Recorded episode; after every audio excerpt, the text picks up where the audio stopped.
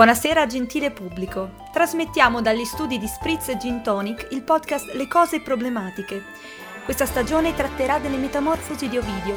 Vi informiamo che tutto quello che diremo potrà essere usato contro di noi, data la discutibilità delle nostre informazioni e dei nostri commenti.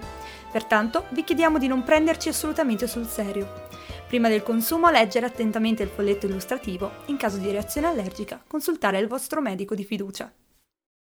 Salve! Salve! Eccoci tornate dopo questa lunga pausa. Non siamo morte! Whee! Più o meno, siamo sempre qui, però come non si sa, dopo queste lunghe feste e periodo esami universitari, periodo di ripresa, inizio 2022, e sì, boh, chi lo sa, non lo so, male, sai, male come sempre, però eccoci qui. Comunque, con il nuovo anno parte anche la nuova stagione di Le cose problematiche o Video Edition. Quindi siamo giunti alla seconda stagione. Diciassettesima puntata o prima puntata della seconda stagione, fate voi. Come vi pare? Noi andremo in, in susseguirsi di numeri. Sì, finché non finiamo il libro andiamo avanti, giusto perché... Quindi, dove eravamo rimasti? Dato che ne avrete sicuramente bisogno perché vi sarete andati ad ascoltare tutte le puntate, però l'avrete, l'avrete fatto tempo fa. Quindi... E quindi vi sarete dimenticati. Cosa è accaduto? Bene, eravamo rimasti a Meleagro che eh, sconfigge, ammazza sto cinghiale, così lo vuole donare ad Atalanta ma i suoi compagni, presi da che ce vanno le donne col cinghiale, lo cucinano? Eh, per esempio, così, per esempio. Però vabbè, eh, niente, dicono no, tu non lo puoi dare all'Atalanta, lo prendiamo noi, sapremo cosa farci meglio di te e di quell'altra. E allora lui giustamente si incazza e ammazza gli zii. Però lo viene a sapere la mamma, che insomma non la prende molto bene. Mm, Direi di no. Si trova tra l'incudine e il martello e non sa che fare, e quindi niente, decide di vendicare i fratelli. Ovidio ci racconta che poco dopo il parto di Meleagro, eh, le tre parche avevano posto un ciocco di legno sul fuoco e avevano detto che la vita di Meleagro sarebbe durata tanto quanto il legno. La madre, quindi presa chiaramente, cioè non è proprio una bella notizia, sottrae il ciocco dalle fiamme e lo nasconde, permettendo quindi di vivere al figlio. Altea, la mamma, lo tira fuori adesso, in questa situazione di vendetta, e ordina di preparare un mucchio di ciocchi e stecchi a cui poi appicca il fuoco. Per quattro volte è sul punto di bruciare il ciocco, ma per quattro volte si trattiene. La madre combatte in lei con la sorella e quelle due qualità tirano in direzioni opposte un unico cuore. Oscilla tra l'amore per il figlio e la rabbia per i fratelli uccisi, senza sapersi decidere, beh giustamente. Si dibatte in preda a impulsi contrastanti e a tratti si calma, a tratti calmata si riaccende d'ira. Poi però comincia ad essere miglior sorella che madre e si decide a placare col sangue, pia nell'impietà, le ombre dei fratelli. Praticamente occhio per occhio. Così sì, sai quelle cose proprio giuste che ti vengono in mente e dici, ma sì, dai, io direi che... Ci siamo... pensato tanto ed è arrivata a questa conclusione. Così, quando il fuoco ha preso vigore, sembra essere decisa a gettare questo benedetto sciocco. Vendico una colpa commettendone un'altra. La morte va espiata con la morte, a delitto va aggiunto delitto, a funerale funerale. Si estingua lo sciagurato casato con questo accumularsi di lutti. Ma non mi sembra un'idea geniale. No, no, cioè, cosa risolvi? Non era meglio educarlo prima di senti tesoro, quando ti rubano i giocattoli, rifletti, conta fino a 10. Invece no, invece no. No, no ma anche ai fratelli, cioè, ma se ne poteva discutere, si faceva una riunione di famiglia. esatto. A tavola col cinghiale si diceva, si divideva tutti insieme. Ma che vuol dire sta cosa? Non si sa. Cioè, poteva arrivare lì, dividere il cinghiale in parti uguali, poi giustamente lui avrebbe detto sì, però l'ho ammazzato io, quindi ammetto che la parte più grande. Certo, ovviamente e ci sarebbe pure stato, cioè poi ci puoi fare quel che ti pare, lo dai a Atalanta, mm, mm, lo metti in casa, ci fai il ragù. Ma vedi te, però ora, uh, niente, l'hanno risolta così in maniera un pochino troppo violenta da tutti i punti di vista. Ma ancora una volta si trattiene. Sa che sarebbe giusto vendicare i fratelli.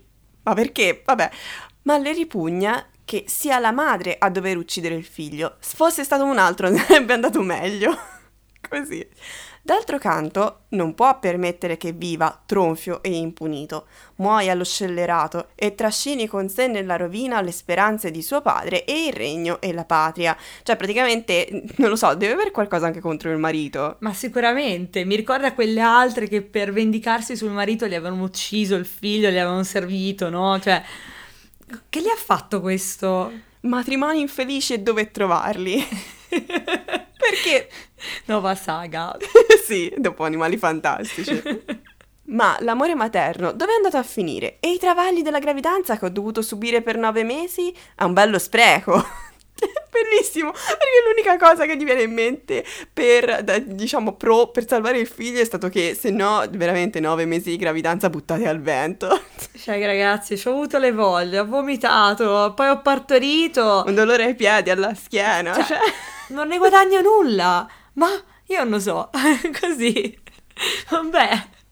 Avete presente quando per deciderti su una cosa fai la lista dei pro e dei contro? E lei, allora, se lo vendi coi fratelli, uh, c'è di buono questo e quest'altro. Se invece lascio vivo mio figlio, c'è questo, questo e quest'altro. Boh, cioè...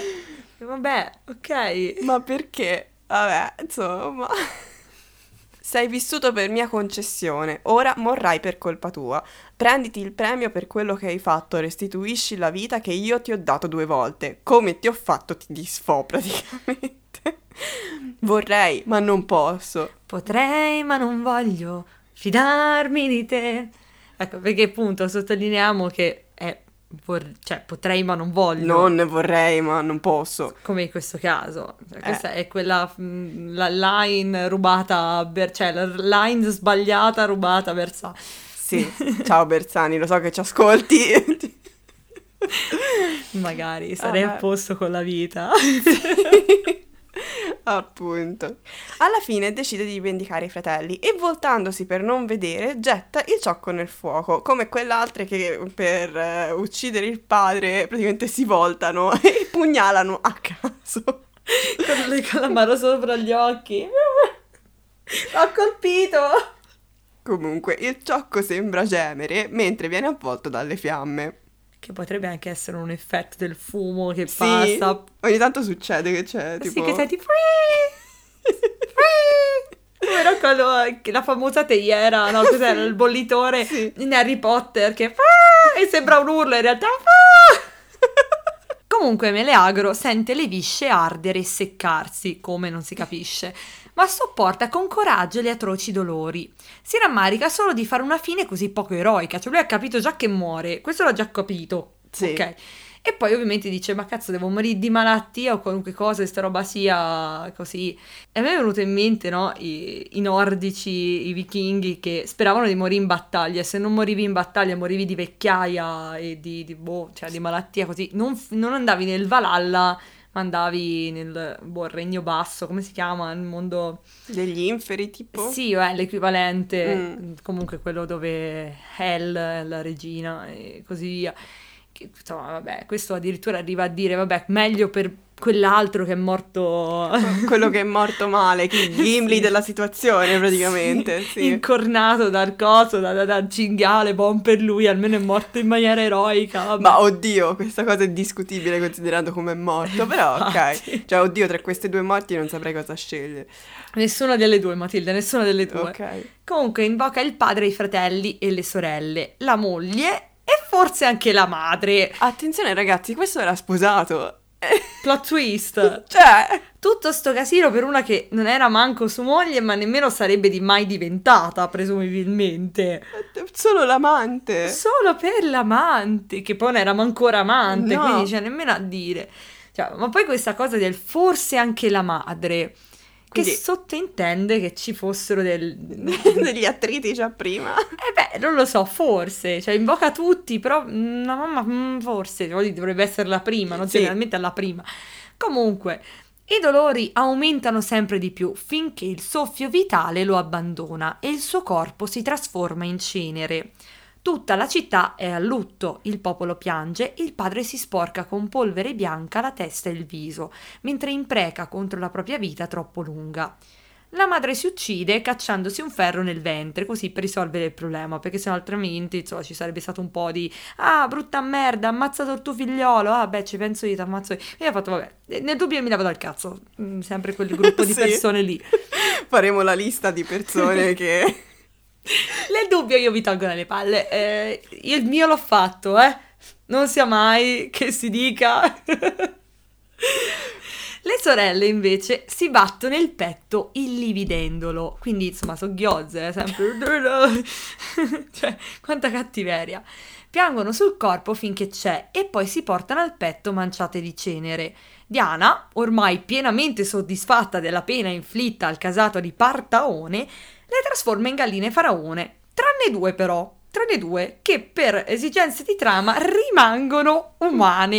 e Ovidio ci dice che vanno a fare qualcosa che poi, vabbè, non so, lo scop- scopriremo. Sì, presumibilmente sì. Comunque Diana è soddisfatta, cioè Sì, sì, solo... sì. ha fatto- hanno fatto tutto da loro, Sì. io ho fatto solo il cinghiale. Lei ha mandato il cinghiale e poi... ah, cioè, È un po' tipo la storia del fazzoletto in... um, oddio, la storia di... Ce la posso fare? Quella di Shakespeare. Come si chiama?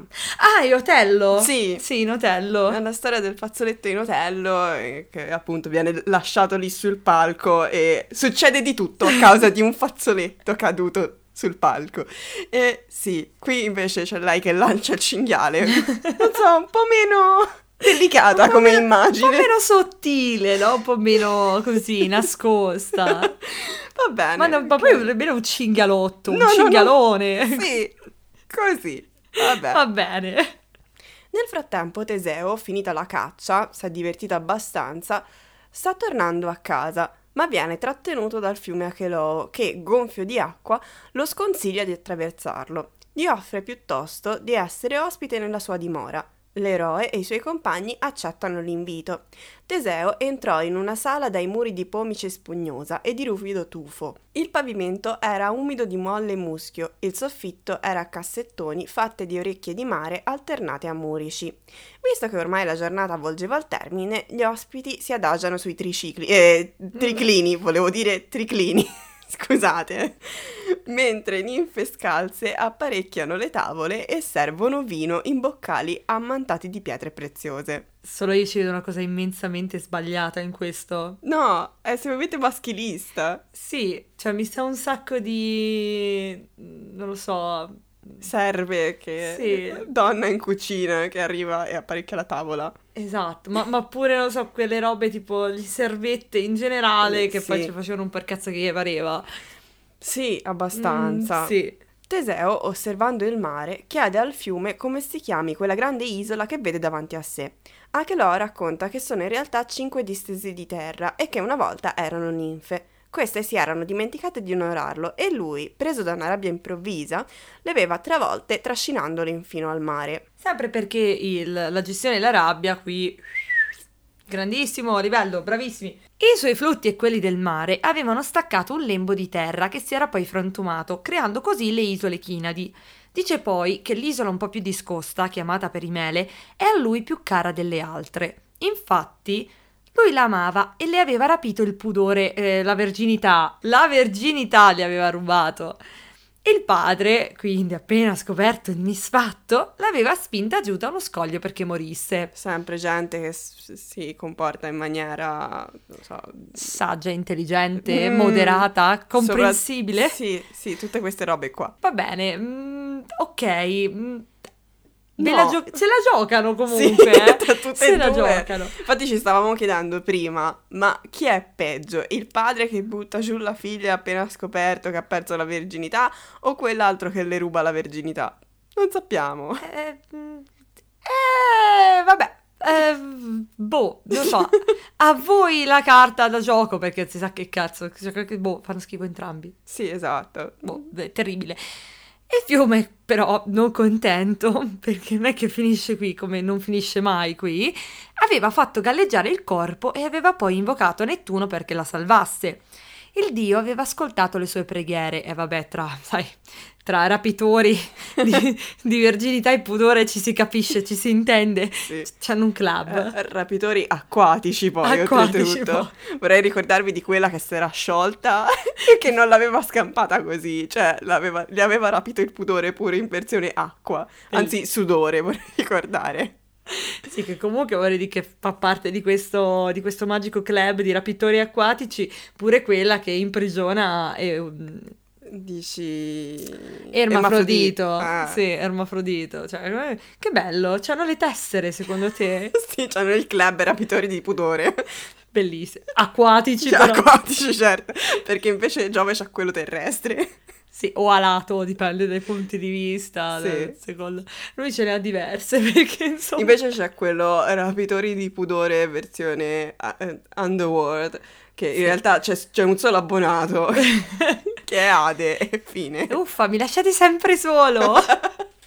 Perché non posso entrare nel vostro club? E poi i rapitori di pudore su questo non siamo così sicuri perché in realtà diciamo sì, no, lui si è sposato regolarmente, non c'ha l'amante, non c'è niente. Quindi... Sì, e poi secondo me comunque anche lì insomma non è stata un'imposizione, cioè è iniziato come un'imposizione, poi sarà, non lo so, eh, che boh, cioè si sono innamorati, basta. Sì. Tornando alla nostra storia, questo che è rubato e tutta quella roba lì, appunto Nettuno aveva ascoltato le preghiere del fiume. Il re del mare agitò il capo e scosse in segno di assenso tutte le onde. Si spaventò la ninfa, ma seguitò a nuotare, e io, mentre nuotava, le toccavo il petto palpitante e percorso da un tremito, e mentre la palpavo sentii tutto il suo corpo indurirsi e il suo petto fasciarsi di terra. Questo che body body mentre... sì, cioè, ragazzi, questo sta morendo cioè si sta morendo rinvivendo e sta trasformando in terra e lui ne approfitta per toccarle le tette. Quando mi ricapita. non hai ragione. Cioè, la prossima poi... volta è rena, quindi non lo so. I don't like sand. Esatto. Lui ha la stessa opinione. Certo, sì. È irritante. Anche lo come Anakin. Vabbè. Il fiume tace, tutti sono scossi dal prodigio. Solo il figlio di Issione deride i compagni che credono a quella storia e dice che anche loro racconta frottole. Gli dei non possono davvero cambiare forma agli esseri viventi. Quindi parte un seo, via ora! ora si fare se così. Oh, via dai, su, bubbole! esatto.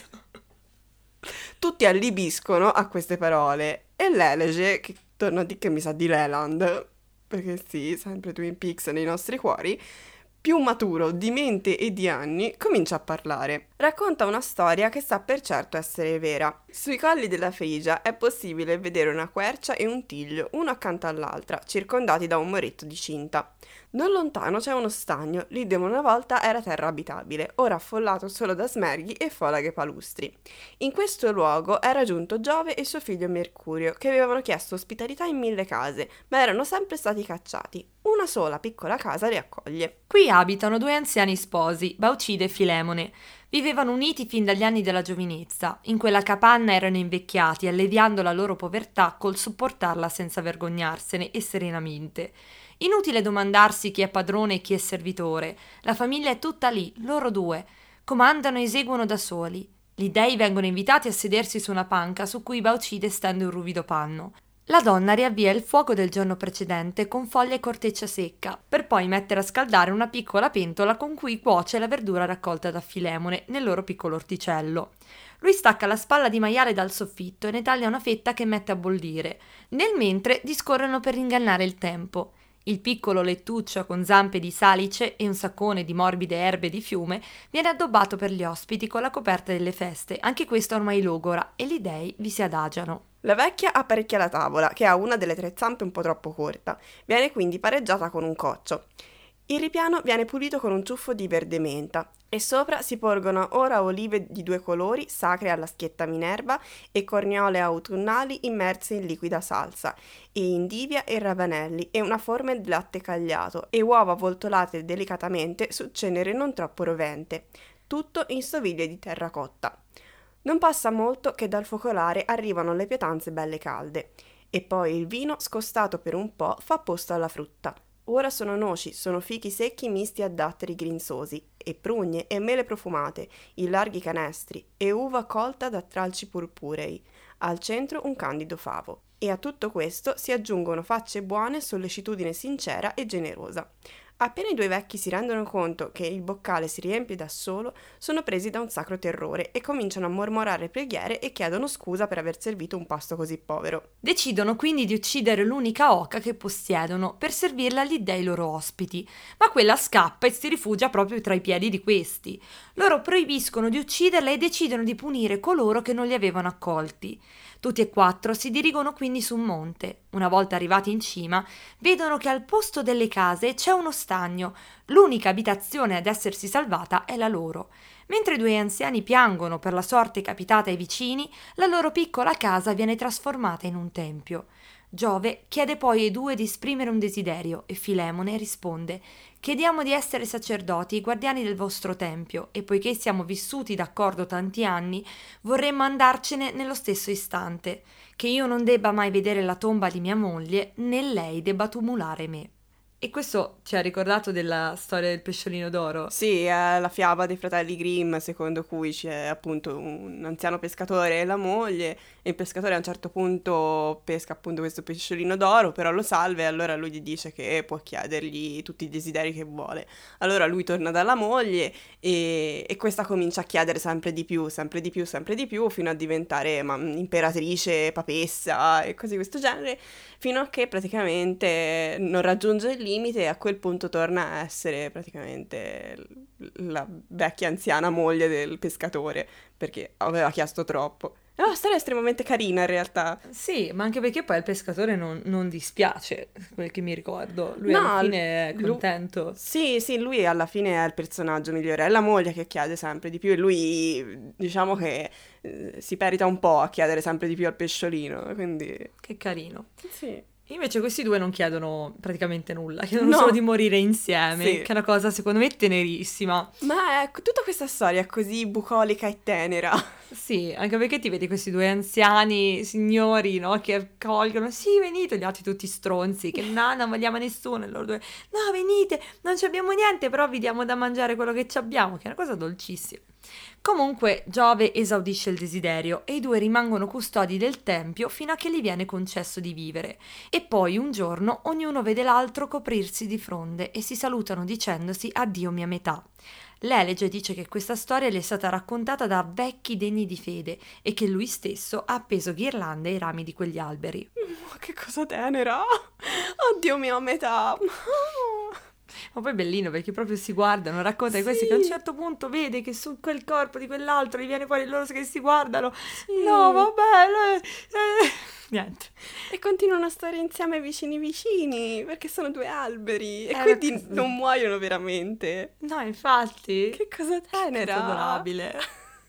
Vabbè, ogni tanto qualche storia positiva ce la racconta Ovidio. Ogni sì. tanto, eh. Ogni tanto gli prende la vena così romantica e ci racconta queste storielle così tenere, tenere. Va bene. La storia aveva impressionato tutti, in particolare Teseo che chiede a papà Castoro di raccontargliene un'altra. E quindi il fiume di Calidone comincia a parlare. Dice che esistono esseri capaci di cambiare forma, come Proteo, che era stato visto sotto forma di uomo, leone, serpente o cinghiale, oppure anche di come fiume o fuoco. Ma non è l'unico, anche la moglie di Autolico, Mestra, ha la stessa facoltà. Il padre di lei, Erisictone, disprezzava gli dei e con la scure aveva profanato un bosco sacro a Cerere. Lì si trovava una quercia maestosa ammantata praticamente di ex voto, come a Montenero praticamente. Sì.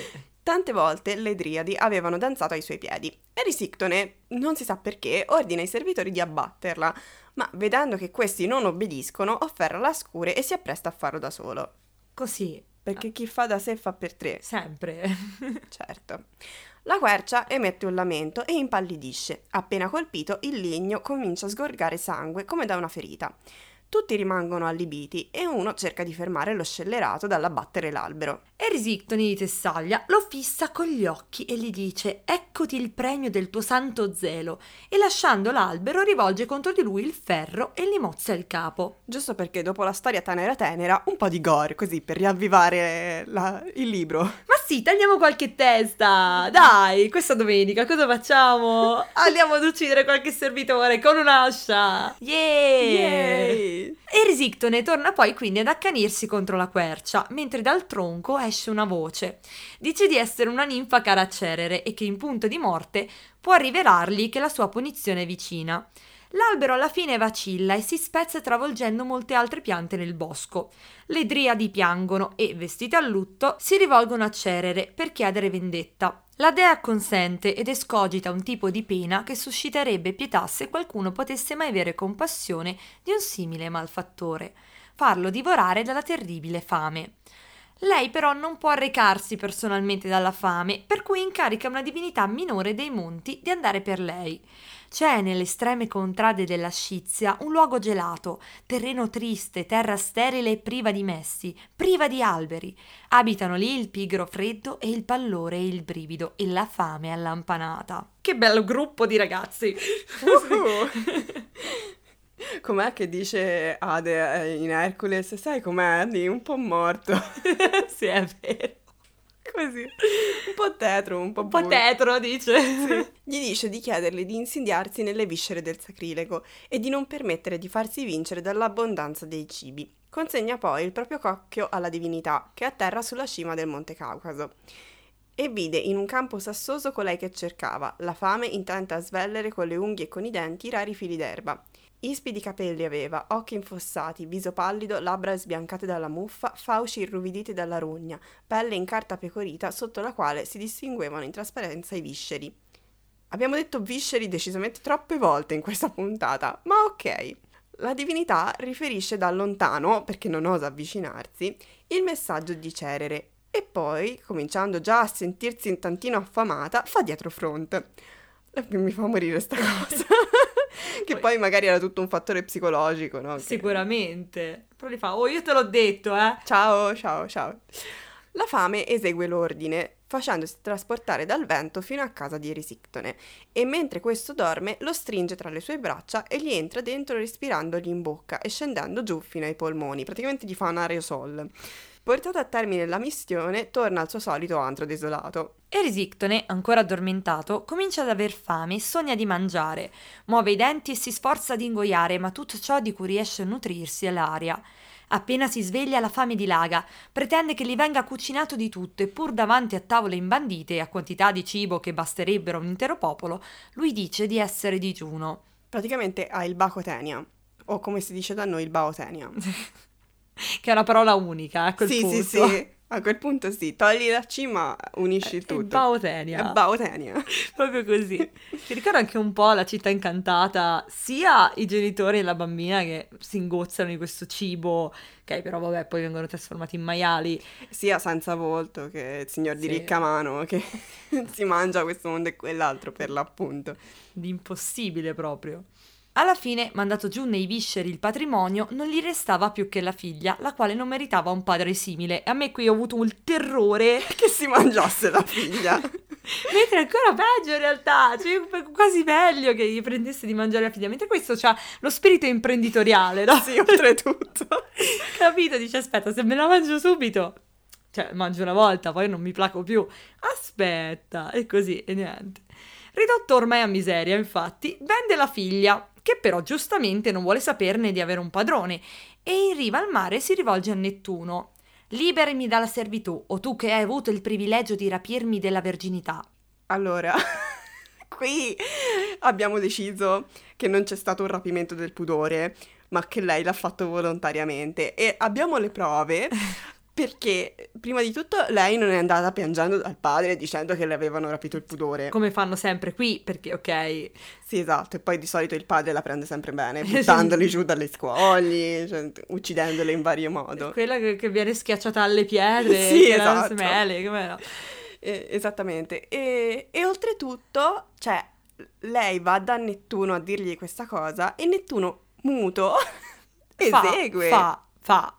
Cioè, di- ok, va bene. Tutto quello che chiedi Quindi a lei che ha il coltello dalla parte del manico. Brava ragazza, vai così. Sì, o- cioè o Nettuno aveva paura di una qualche conseguenza che di solito sti dei non ce l'hanno. Capito? Quindi no, no, no. Anche No, lei dai, erano- mm, cioè, sapeva come fare. Brava ragazza, brava, sei tutte noi.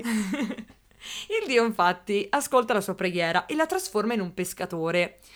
Il padrone, che la stava mm, rincorrendo e aveva visto la fanciulla dirigersi verso la spiaggia, chiede all'uomo se l'abbia vista. E gli dice: O tu che celi sotto un po' di cibo un ferretto appeso, tu che manovri la lenza, ti auguro che il mare ti sia calmo, che il pesce nell'acqua ti sia credulone e si accorga dell'amo solo quando ha abboccato. Ma dimmi, e qui piccola un attimo pausa. Cioè, questo è come dire buona pesca. E non so se lo sapete, ma n- non, si, si fa. dice. Non si fa, non si fa. Porta sfortuna, credo. Sì, sì, non, non peschi, non peschi. Se fai buona pesca, non, non peschi. Quindi no, cioè, gli ha proprio detto buona pesca. Però ok, in maniera elaborata e molto carina, però insomma. Sì, che sembra un po' come una, una formula da dover recitare prima di rivolgersi a qualcuno, no? Sì. Come, ok, tu sei un pescatore prima di... ti devo dire questo. Sì, esatto, è vero. Bellissimo. Che il pesce ti sia credulone è comunque mia Bellissimo. nuova frase preferita nella vita. Assolutamente. Ma dimmi, colei che un momento fa, mal vestita, con i capelli scomposti, era qui su questa spiaggia. Dov'è finita? Ma il finto pescatore risponde di essere lì da solo e di non aver visto nessuno. Il padrone se ne va dunque gabbato. Quanto è bella la parola gabbato. Lei a quel punto riprende la sua forma e Risictone, scoprendo il nuovo potere della figlia, decide di sfruttarlo vendendola più volte. Sempre quella- quello spirito imprenditoriale di Sì. Risictone, eh? Guardate che Risictone è riuscito a sopravvivere solo grazie allo spirito imprenditoriale, cioè bellissimo. Impariamo dai Risictone, impariamo a vendere il niente. Sì. Lei fugge ogni volta trasformandosi in cavalla, uccello, vacca o cervo, permettendo al padre di comprarsi dei viveri. Ma quando alla fine ogni risorsa viene bruciata, Erisictone comincia a strapparsi e a mangiarsi gli arti e nutrirsi del proprio corpo. Ok. Sempre perché era stata troppo soft Sì. questa parte, quindi giustamente uno, uno che si automangia, autodigerisce, ci voleva. Assolutamente sì. Il fiume però, una volta finito il racconto, dice che anche lui è in grado di mutare forma, anche se in poche varianti. Può essere un uomo, un serpente, oppure a capo di una mandria può fare il gradasso con le proprie corna. Purtroppo però la sua fronte è stata privata della sua arma. Detto questo, Achelò emette un gemito. E niente, non sappiamo cosa accade, lo scopriremo tutti insieme nella prossima puntata. Per questo parte fa, no, perché io poi anch'io ho le corna, tu Ah no, ah, no, e qui si Ah, tocca, no, è si vero. tocca il capo e oddio no, è vero. Me l'ero dimenticato. Ah, Quindi è fresca la cosa. Eh sì, Cioè, o è in totale negazione o è fresca. sì, esatto. Bene ragazzi, ci troviamo la prossima volta per raccontarvi di Achelò perché adesso siamo tutti molto curiosi. Sì, mm, vogliamo la fine di questa storia. Che fine hanno fatto le corna di Achelò? Chi l'ha visto? esatto. È morto.